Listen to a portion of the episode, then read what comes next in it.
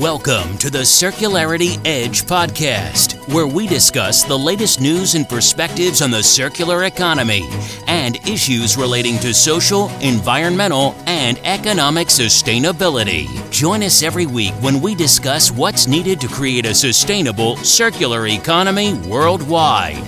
Now, here is your host, Ken Alston.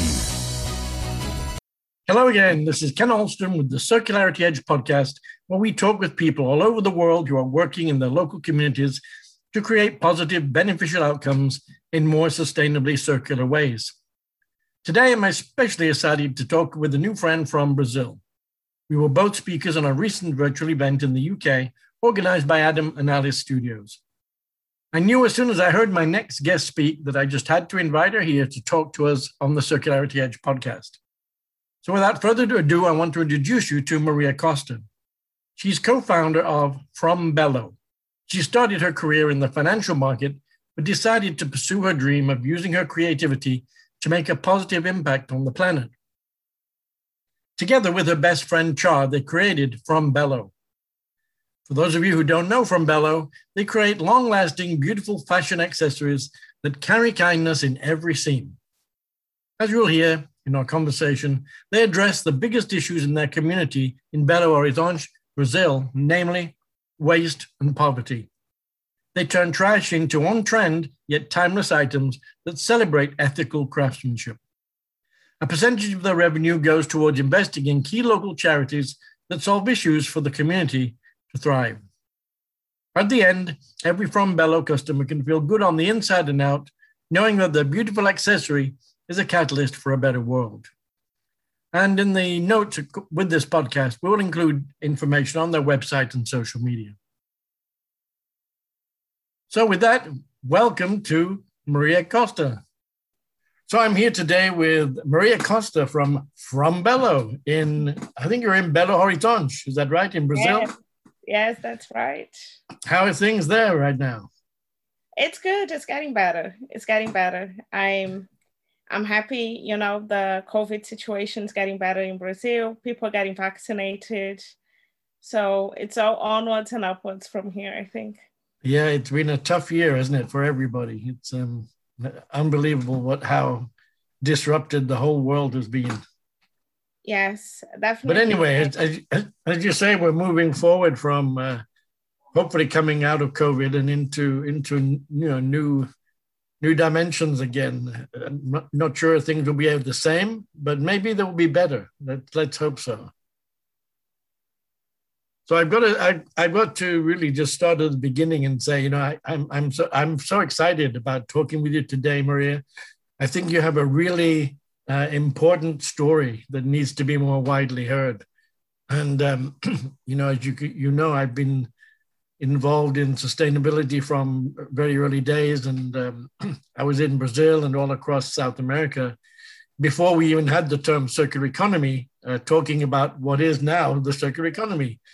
And um, you know, it's surprising to me sometimes how long it takes for ideas to uh, to germinate and begin to come alive. But I'm I'm so happy to see so many examples like the one we're going to talk about today, um, where you can see um, the real progress on the ground.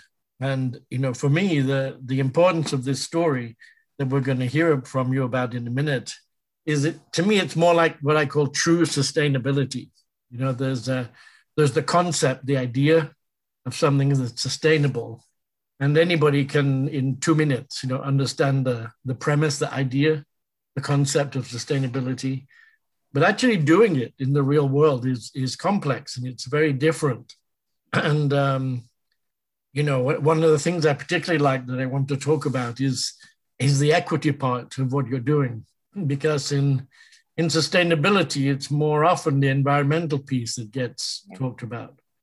And so why don't we just jump in and um, start at the beginning and, and tell us about what From Belo is doing and, and just right from the very you know germ of an idea how did it get started yeah so if we're really going like from where it actually got started i could say that it got started when i was six years old wow. because i used to live in the amazon so i used to live in the middle of the amazon uh, rainforest And Manaus? No, I used to live in a in a village called Barcarena.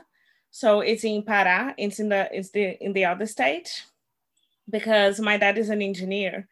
And we used to work uh, he used to um, to work there and we used to live in a village that just for the people that uh, worked in the area. And um, for me like i i lived in the middle of the jungle literally. And i've seen firsthand what humans could do to the environment. And it was something that i was always very protective of but i always felt really helpless as well because i didn't know what i could do you know and I, i've been i've been very conscious about everything for since i can remember. And um, when um, fast forward um, 10 years later i went to the uk and i met my business partner charlotte. We were um, we went to school together we were best friends. And then when another i don't know i think eight years later we we met again when she came to to South America because she went to um, to volunteer in in Bolivia. She's a physiotherapist, and we were talking over like some cocktails, and she was saying that she never realized what poverty really was, mm-hmm. because you know when you are in a first world country, of course there is poverty, but it's a different type of poverty, and she never realize like how the opportunities and where, where you come can determine the opportunities you have in life. And we were talking it over and uh, we realized that we really wanted to do something to change um, the status quo of my community because she came to visit me in Brazil and um, you know she saw what the poverty really was and we were like okay let's let's do something that we love which is fashion and mm-hmm. it really elevate the craftsmanship of people here because everyone's so talented. Um, and yeah, let's make some bags because we, we love handbags. Um, and but then as we started to, I, I had no idea about the manufacturing process, so I didn't know about the materials. Uh, all I all we knew is that we wanted to um, to create a cooperative of the artisans that lost their jobs and that was so talented. But then when we started researching the materials, we realized, wow, they are so harmful for the environment. Um, we can't do that because I think one of the, the concepts that we truly believe in is that the most sustainable way to change the world is for you to elevate impoverished communities and give them opportunities. But that comes with the balance between the environment and the people. Because when you uh, when you see the the people that are most uh, affected by climate change and all this this uh, all this horrible you know uh, stuff that happened uh, are the the most um, vulnerable people you know the poorest people. So for us we realize what are the the most um, important issues in Brazil, in, in my town, in Belo, that we have to tackle. And it was waste and poverty, because the waste here, um, it's not like we don't have a really good um, system, and it often cause, causes a lot of flooding. And people lose their houses. You know, it's um, it's a really tough situation. Like every January, everyone prays, um, and in 2020 was our worst year ever. Mm-hmm. Um, with flooding. So we thought, let's. Yes, yeah, so it, it, piles problem on top of problem on top yes. of problem. Yeah. So we thought, what can we do with that way? So we started to research and we're like, okay, um, there is a lot of ways that actually can be turned into handbags because they're so durable. Seat belts are so durable. And uh, we were talking, we were talking with one of our artisans that um, her husband has a, a mechanic shop and he was like, yeah, we just burn them and or throw them in the gutter somewhere. And we're like, no, like this material is amazing. So we we created. This is, a, this is such an important concept. that the idea, you know, the word waste, yeah, has to be eliminated from our vocabulary. The the concept of waste needs to be. It's not zero waste. It's eliminate the whole concept, right? Because as you said, in, in the minds of the, the the mechanic there, it was something he didn't know what to do with, so he didn't mm-hmm. value it. And he didn't realize it had some, still had some intrinsic value to yeah. somebody else, but he didn't know who that could be. So he couldn't create that value by making the connection. And yeah. so I think this is such an important idea that there isn't really waste. There's just a, an un, unvalued material that's waiting for the right opportunity to be revalued again. Definitely, that is such an interesting thing that you just said because it's true. Like we need to change that word, you know, because it's like in nature, nothing is lost. Everything is is reused, repurposed, you know, for for a right. new life. And um, in the beginning was really hard for us because people don't understand the concept and they see as something dirty something that you know why why do you want to use this material so we created some strategies to break down the barriers in the community one of them um, i was like okay so uh, we can trade if you don't want to sell if you don't know you know they they were always um, a little bit um, they didn't understand why we wanted it. So I started to trade. You were you were bartering bartering the materials. Yes. Or the bags, or both. No, the materials. Just the materials. Okay. Yeah, just the materials because uh, they didn't even want to sell it to us. They're like, mm. "You're crazy. Why do you want that?" And it's silly, isn't it? Like, I'm offering you money. Why don't you want me to? But exactly, it seems so so. I yeah. don't know, wrong somehow. Yeah. Uh, but then I traded. So in the beginning, um, I still do it to this day, but now we have a, a different type of arrangement. But give me an idea. What what did you train trade right in the beginning? In the beginning, what did they? Yeah, they didn't like the idea of money, but what would they take instead? Uh, English lessons for their kids. Because, oh my goodness! Wow.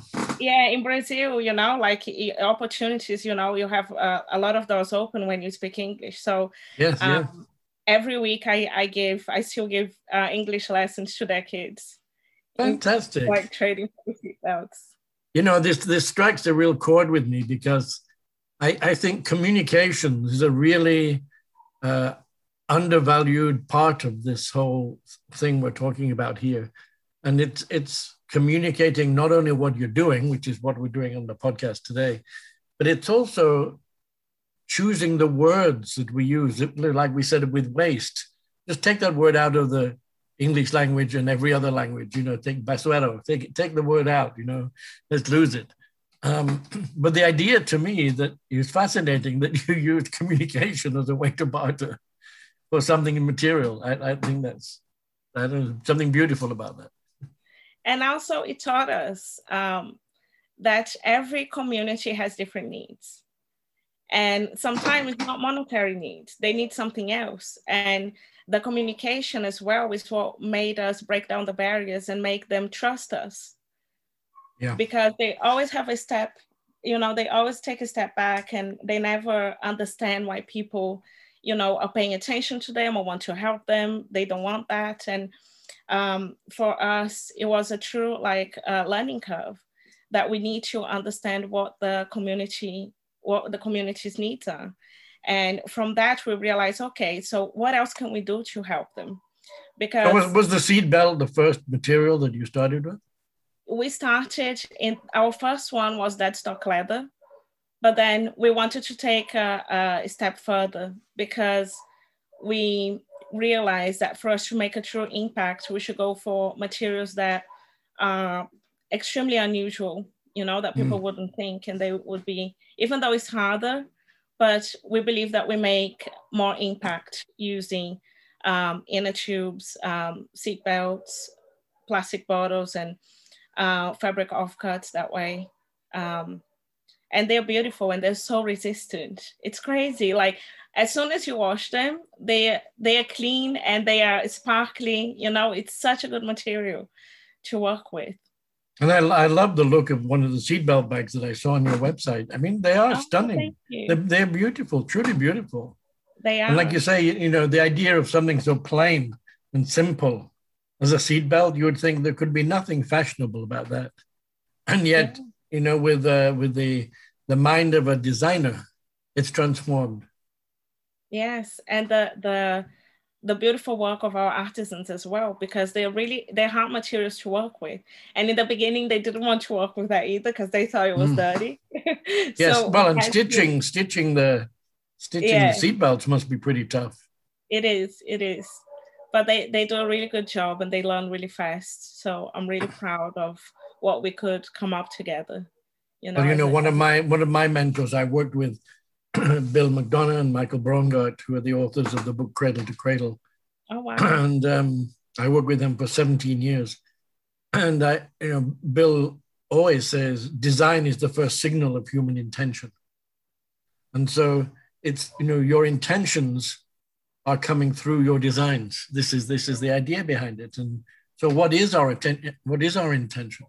what's the outcome you want? If you don't want global warming, if you don't want all these bad things, if you don't want poverty, what's your intention to change the situation? And for me, that's exactly what you're doing. So how, how many how many artisans did you start with, and how did you how did you how did you find them? So we started with three, and now we have thirty in our in wow. our cooperative. Um, they're incredible. So we started because um, since I am uh, since I'm young, like since I started living in Belo, um, my school and my family we oh, we always volunteered a lot, and I always go. I always went to this um, community um, here in Belo Horizonte and worked in an NGO that now we are partnered with called Casa de Maria.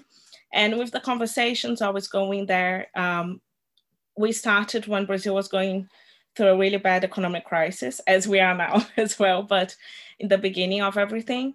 And the artisans, they couldn't compete with the prices in other parts of the world, like China and India. And in Brazil, we do have like a more strict workers' law that prevents mm-hmm. a lot of uh, um, modern slavery. And yeah. so they all uh, closed their factories. You know, a lot of people was made redundant.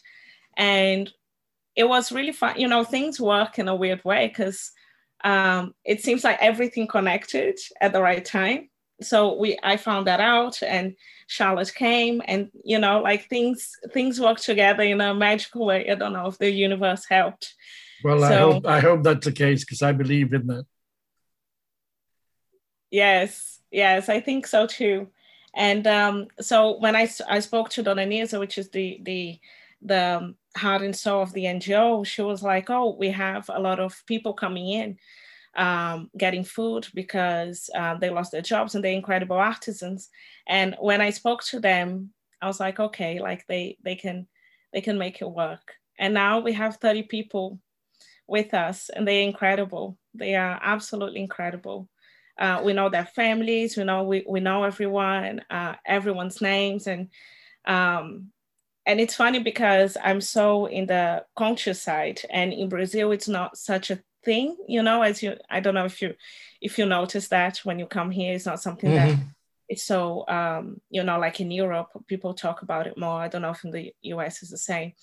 Uh, but now they get really excited and they go like one of the girls came to me the other day oh i just taught my child like how to recycle they so they she showed me a photo of like the recycling bins and i was like oh well done yeah, so It, it gets passed on to the next generation with a different level of consciousness.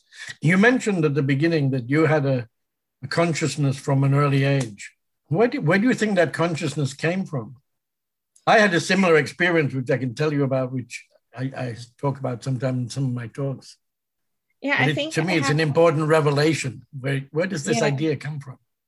I think it's just like a lot of empathy that I always had, and um, when I was when I was in the Amazon, so it was the time that I lived there. It was a land with no law, so mm. you would see a lot of pain. You would see a lot of um, devastation.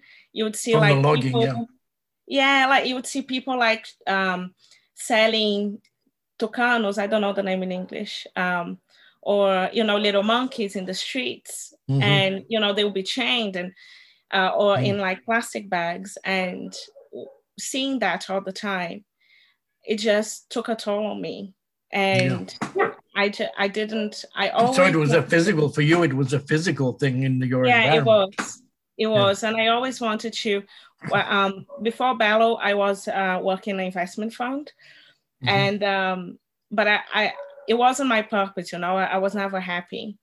And because I always knew I wanted to do something that I could say, okay, I'm making a difference, even though it's not a huge difference, but I oh, think it is. It's, it's a huge hard. difference to those 30 artisans, believe me. Yes, definitely. You, you know that in your heart that it's a huge yeah. difference.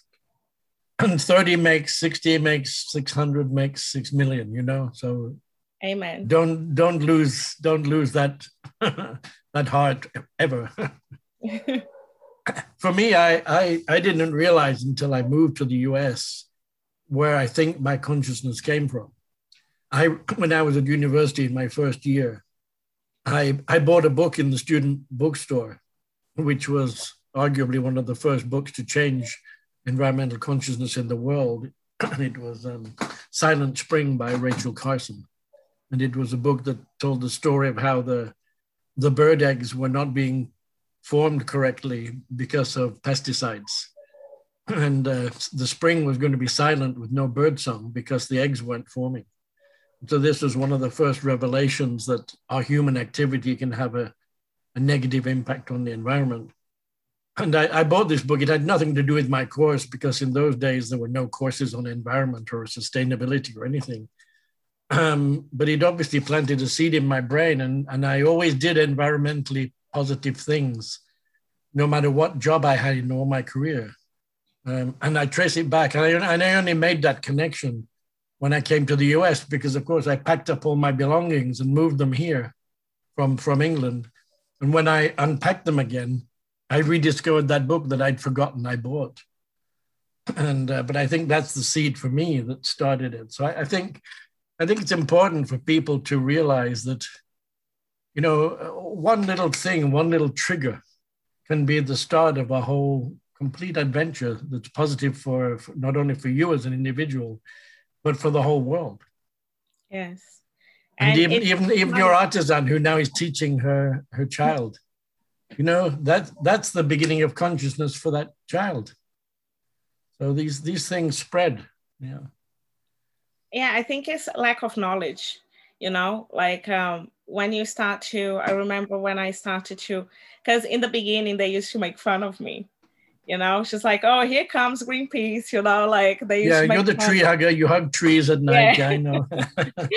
And uh, and now they they really like they really care you know? They really um, when we when we are designing like some of the concepts like um, yesterday my prototyper called me and he was like maria so we're going to we're making this bag and i realized that we have some waste with the seatbelt. Shall we do uh, little wallets with it? And i was like yes mm. that's the spirit you know? Yes why not? yeah. you know yeah. That's the spirit so i was happy you know you, you you said something there that again struck another chord with me and i knew this was going to happen in our conversation. I just knew it from the very minute we met on that um, event we were at a few weeks ago. And um, it's it strikes me that not enough people understand the process of designing and making things. You know you just go to the store you buy on the internet or whatever wherever you get something it's just a thing and you're trading your money and it arrives. And um, there's there's it's a bit like the same with our food right? Most people don't yeah. understand where food comes from. We've, we've lost this connectivity to to everything to the earth and where things come from. And one of the things I'm, I'm in the middle of creating some new new training materials which I, I hope to unleash on a an unwary public in the not too distant future but one of the areas I'm talking about is we'll, we'll deal with concepts, because I don't think enough people understand that that's where you begin to lock in all of the parameters that end up in your finished product and whatever positive or negative attributes you bring through your production and into the, the materials and the, and the product ultimately that gets set in the concept stage you know, and every yeah. step you make from this, the very first idea, every step you take towards making the actual thing, more and more parameters get locked in and, and are unchanged. If you don't have your concept right at the beginning, you know, you've already pre predetermined and pre-locked in all of the bad things.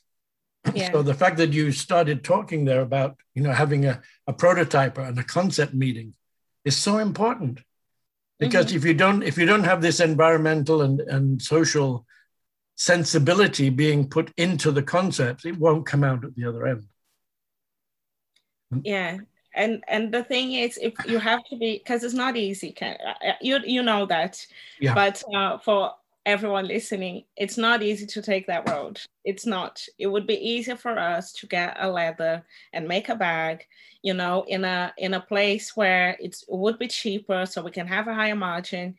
It's not easy. We have a lot of um, obstacles with materials with pricing, you know, with how what we can do with these materials because they're not flexible enough, you know, you can't do in every single shape like you would do. But you need to be to stay strong with your values. And I think like the concept is so, so important. And you always have to have in your in the back of your head, we're not going to um, change anything just to make money or just to please someone because from the beginning, when we started the brand uh, three years ago, everyone said that we were not going to succeed. Everyone, not one person was like, I believe in you, like everyone. Mm-hmm. And from the beginning, you have one had, here, you have one who believes here. Yay.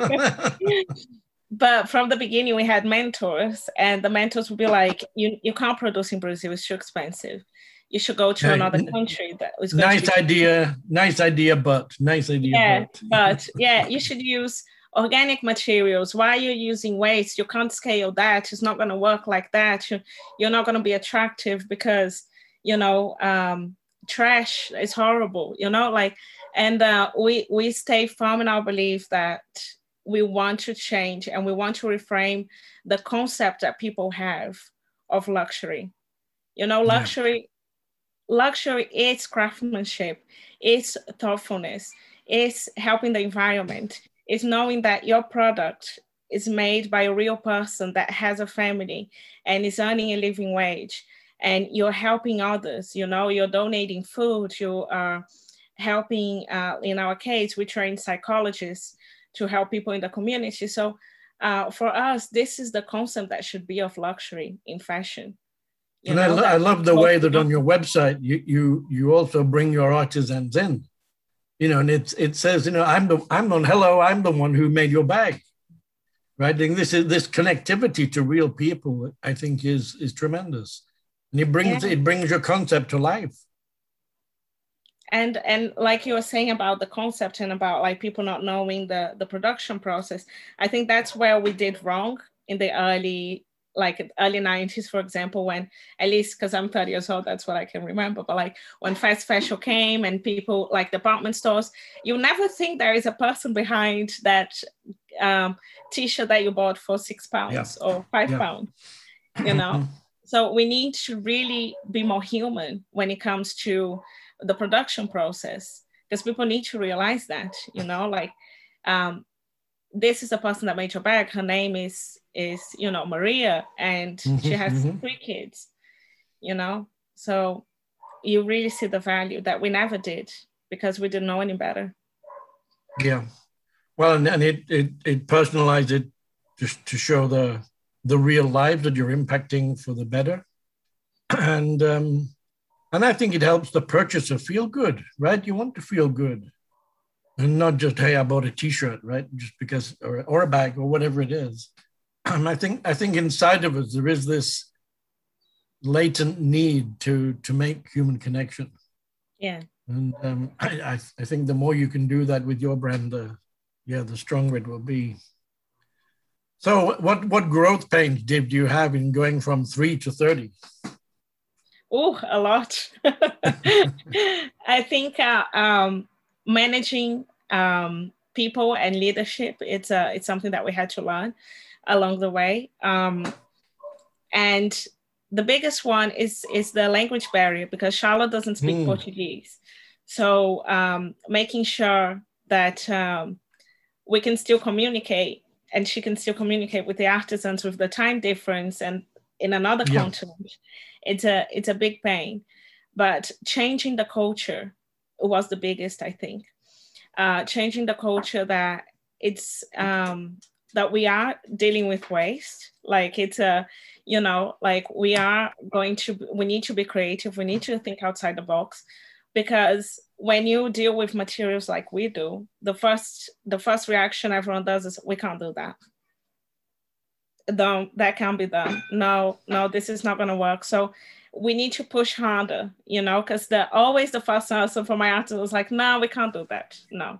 It's like, are you sure? Come on, let's, you know, let's think outside the box and let's see if we can find other other um, solutions, you know. So um, um, that uh, cultivating that mentality of problem solving, it was our biggest our biggest growing pain.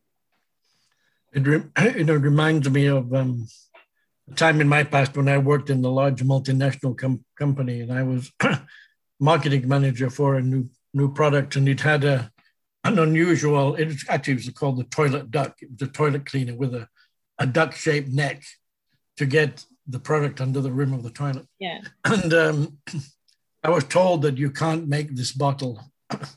And uh, I knew we could because somebody else had already done it.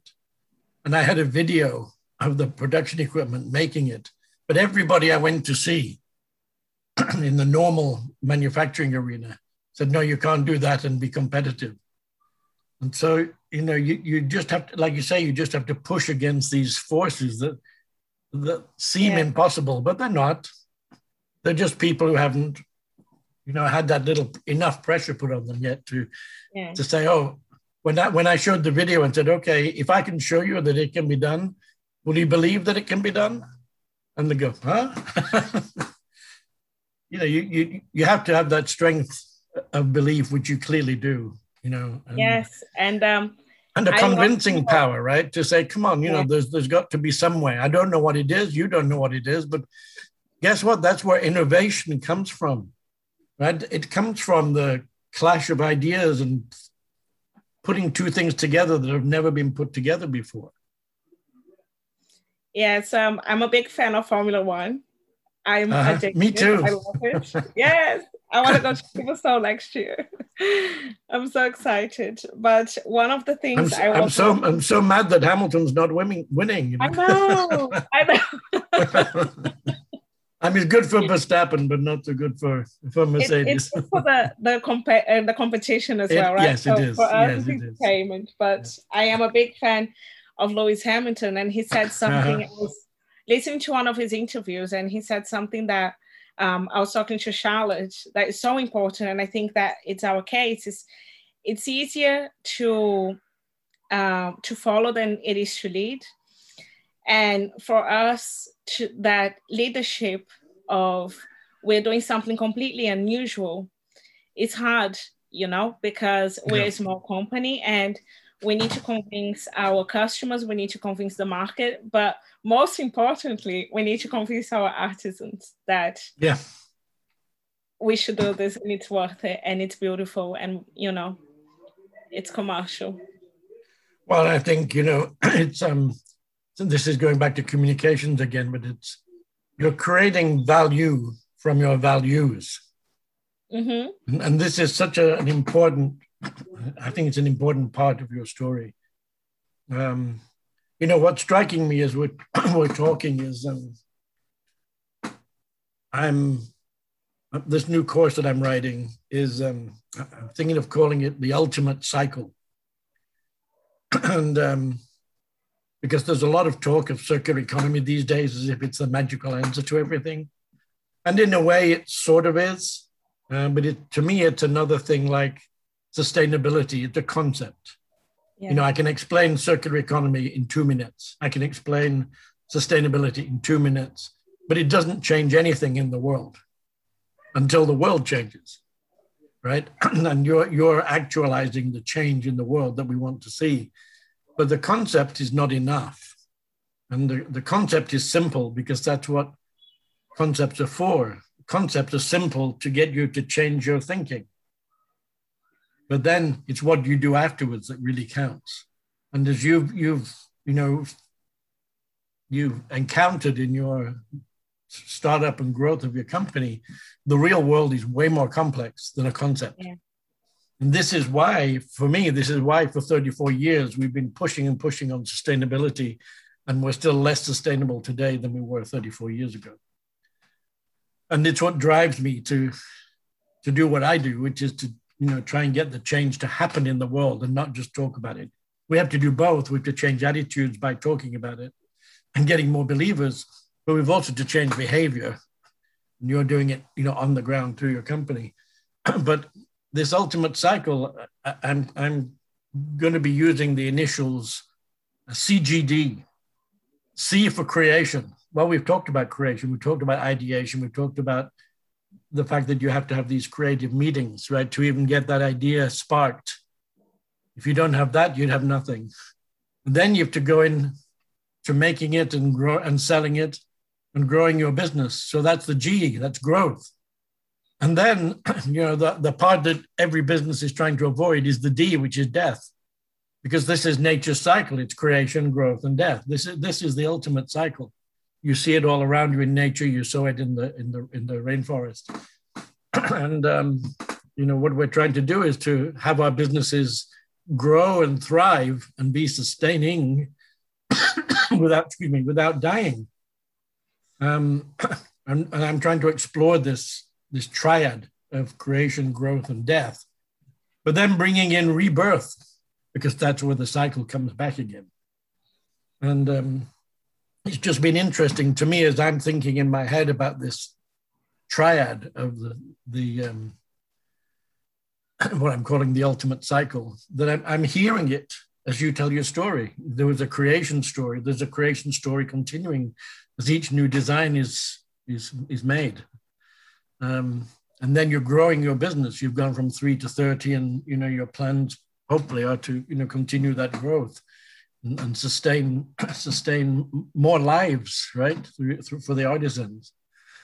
And um, the interesting thing is, is, you know, and, and maybe this is another conversation we can have another time is the D of death is, is unavoidable right? So how do you how do you manage the D part of the cycle so that it becomes part of the rebirth? And I think there's a whole there's a whole other conversation that we can have there, because you know when I think about your bags, the bag isn't going to last forever. You know, you're making very durable bags out of very durable materials. If you're making it from a seatbelt, it's going to last a long time. But somebody will have an accident and there will be a tear what happens then? Right? How do we how do we create that bag just died in quotes, right? It, it was never alive really, but that's a whole nother conversation about communications. um, you know, how do we, how do we continue your story through the next generation of use of that material, or is it destined to only be burnt, like the guy was originally going to burn it in the mechanic shop? Know, I think I think there's an interesting story of how do you push into that next use, which is an even bigger challenge, I think. It is. It is our biggest challenge and something that Charlotte and I talk often. And um, for us, that's the next step of our company is understanding how we can close the cycle of yeah. our products. So right now, what we do is we offer repairs which is Excellent. something we want to, you know, like if something goes wrong with your bag, like people can send it back and we will repair it. But that's not enough. Like we've been looking at what people can do with um, if they send us part exchange the bag, for example, is something that we're looking into. So you send the bag that you don't want anymore, we give you credit for a next purchase. And with that, we can do something else. Like we've been looking at for the inner tubes, for example, you can use as isolation for mm-hmm. Like acoustic, like acoustic isolation. I don't know how to say that in English. You know, like you see music studios that you see. Right, like yeah, acoustic insulation. Yeah. Mm-hmm. Yeah, so you can use for that. We've been looking at like what you, we can do with seat belts, like turning to fibers in Brazil. People turning to uh, duvets. Yeah. Um, so it's something else that we can do but that's the next stage of our company is understanding how to close the cycle because for us sustainability i don't know you know we don't study like we act on what we we believe but for us you can't you can't have sustainability if you don't have uh, circularity of every product that you create because you are responsible um, for that product like you said life because for us it is it is a living thing you know it's existing mm-hmm. So we need to find out how we can make sure that this will have a, a new life as something else. Yeah, no, it's, it's this is why I'm, it just struck me that your whole story fits perfectly the mental model I have that I want to talk about in this training, because you're, you're hitting on all the right pieces, and um, I think I think it's another opportunity to reconnect with your customers. you know, in business, people always tell you that it's easier to sell to an existing customer than it is to go and find a new one. And so, why can't we use this end of use or end of life moment to reconnect with the customer? And like you're saying, you can have them part exchange it or have some some mechanism by which they come back to you, and that whether it's a repair or whether it's returning the materials in some way, um, they're more likely to buy the next bag from you than to mm-hmm. go to mm-hmm. somebody else. So it's, it's, there's an important underlying business reason for why you should want to keep in touch with your customer. And I think there's a, there's a value equation there that a lot of people don't see. It's not only about getting the material back. If it was only about the material, the material cost is small. The material value is small. It's, it's not worth it just for the material itself, but it's worth it for the customer to come back and be part of a customer for life for you. Yes, I agree. What else would you like people to know about what you're doing and uh, where the company is and you know where you want to take it? Oh, I think we're doing um, a brand relaunch soon. So that's exciting. And we have, let me see if I have it here. We have some new materials that we're working with as well. So mm-hmm. we are now working with, um, that's another thing. So you see a lot of talent because people are not formally educated in Brazil, but they are very creative. So we found out this person that collects old sequins and plastic, everything, and transforms into a new material. Mm. And a material that we can use, it's hard. It looks like um, um, marble. It's oh, beautiful. Okay. And mm. you can create bags with it. So we're very mm. excited. This is a, uh, we've been supporting uh, this artisan, this person, and doing all the, um, the experiments. So hopefully we're gonna have a, a new material under our our brand that will be upcycling and recycling soon. Excellent, excellent. I think your story is important in and of itself because you know you're having a real impact in the in the world right right there in in your community but it's also you know and, and sometimes I, and I find this a lot when I talk to people like yourself who are doing this work what seems like on a small scale in, in, in your own locality. For me, it's, it's actually big scale because all I need to do is to say, well, why can't we have another, another Maria, you know, in another country or another city and multiply up what seem like small interventions into the, into the waste stream. Mm-hmm. And suddenly you've got scale. It's scaled by the fact that there are 2,000 companies doing it, not just two.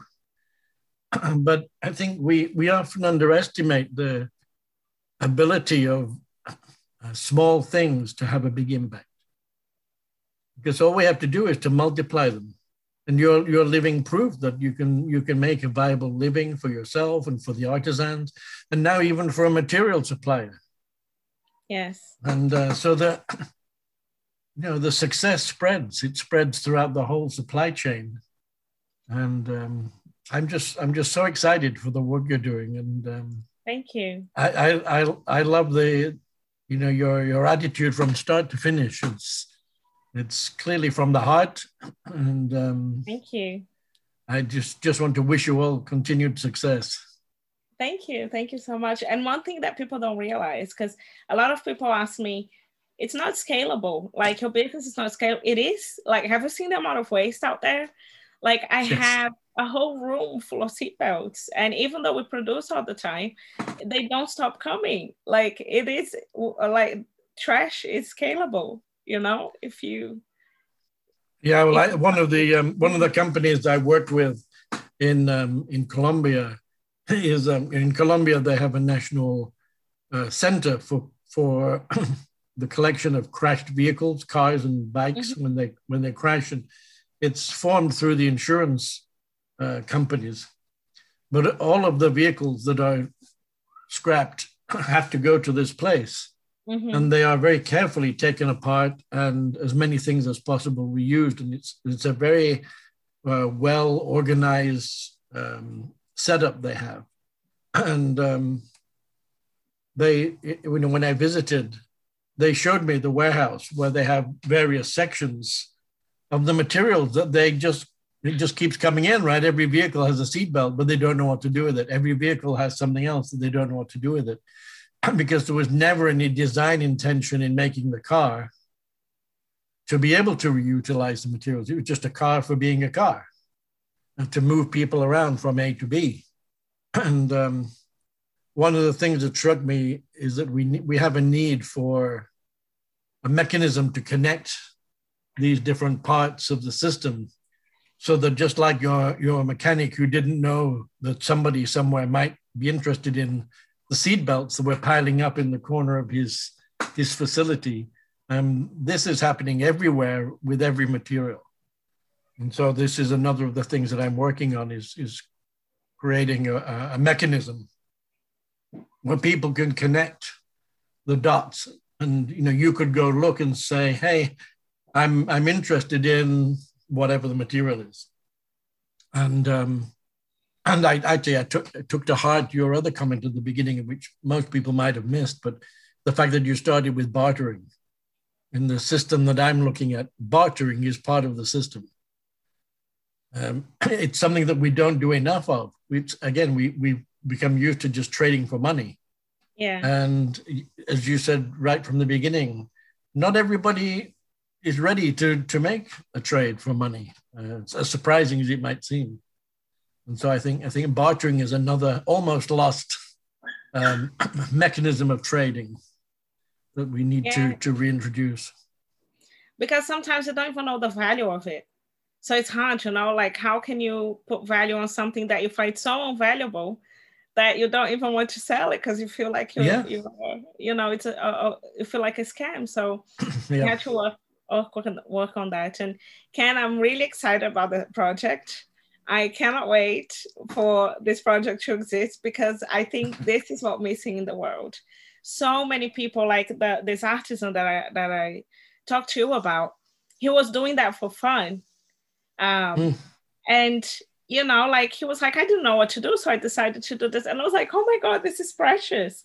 I don't think that um, if all we need is a connection, and if if your you know if your project goes forward, which it will be incredible, it would be life changing to you know to the whole production system. So I'm Yeah. very excited. That's such a good idea, and I cannot believe that doesn't exist. You know, like it's such a good idea. Well, there are there are there are places where things like this are starting to be tried out, but they're still very much in the early stage. And I think the fact that we started talking in the beginning about COVID, you know, COVID has changed so many things.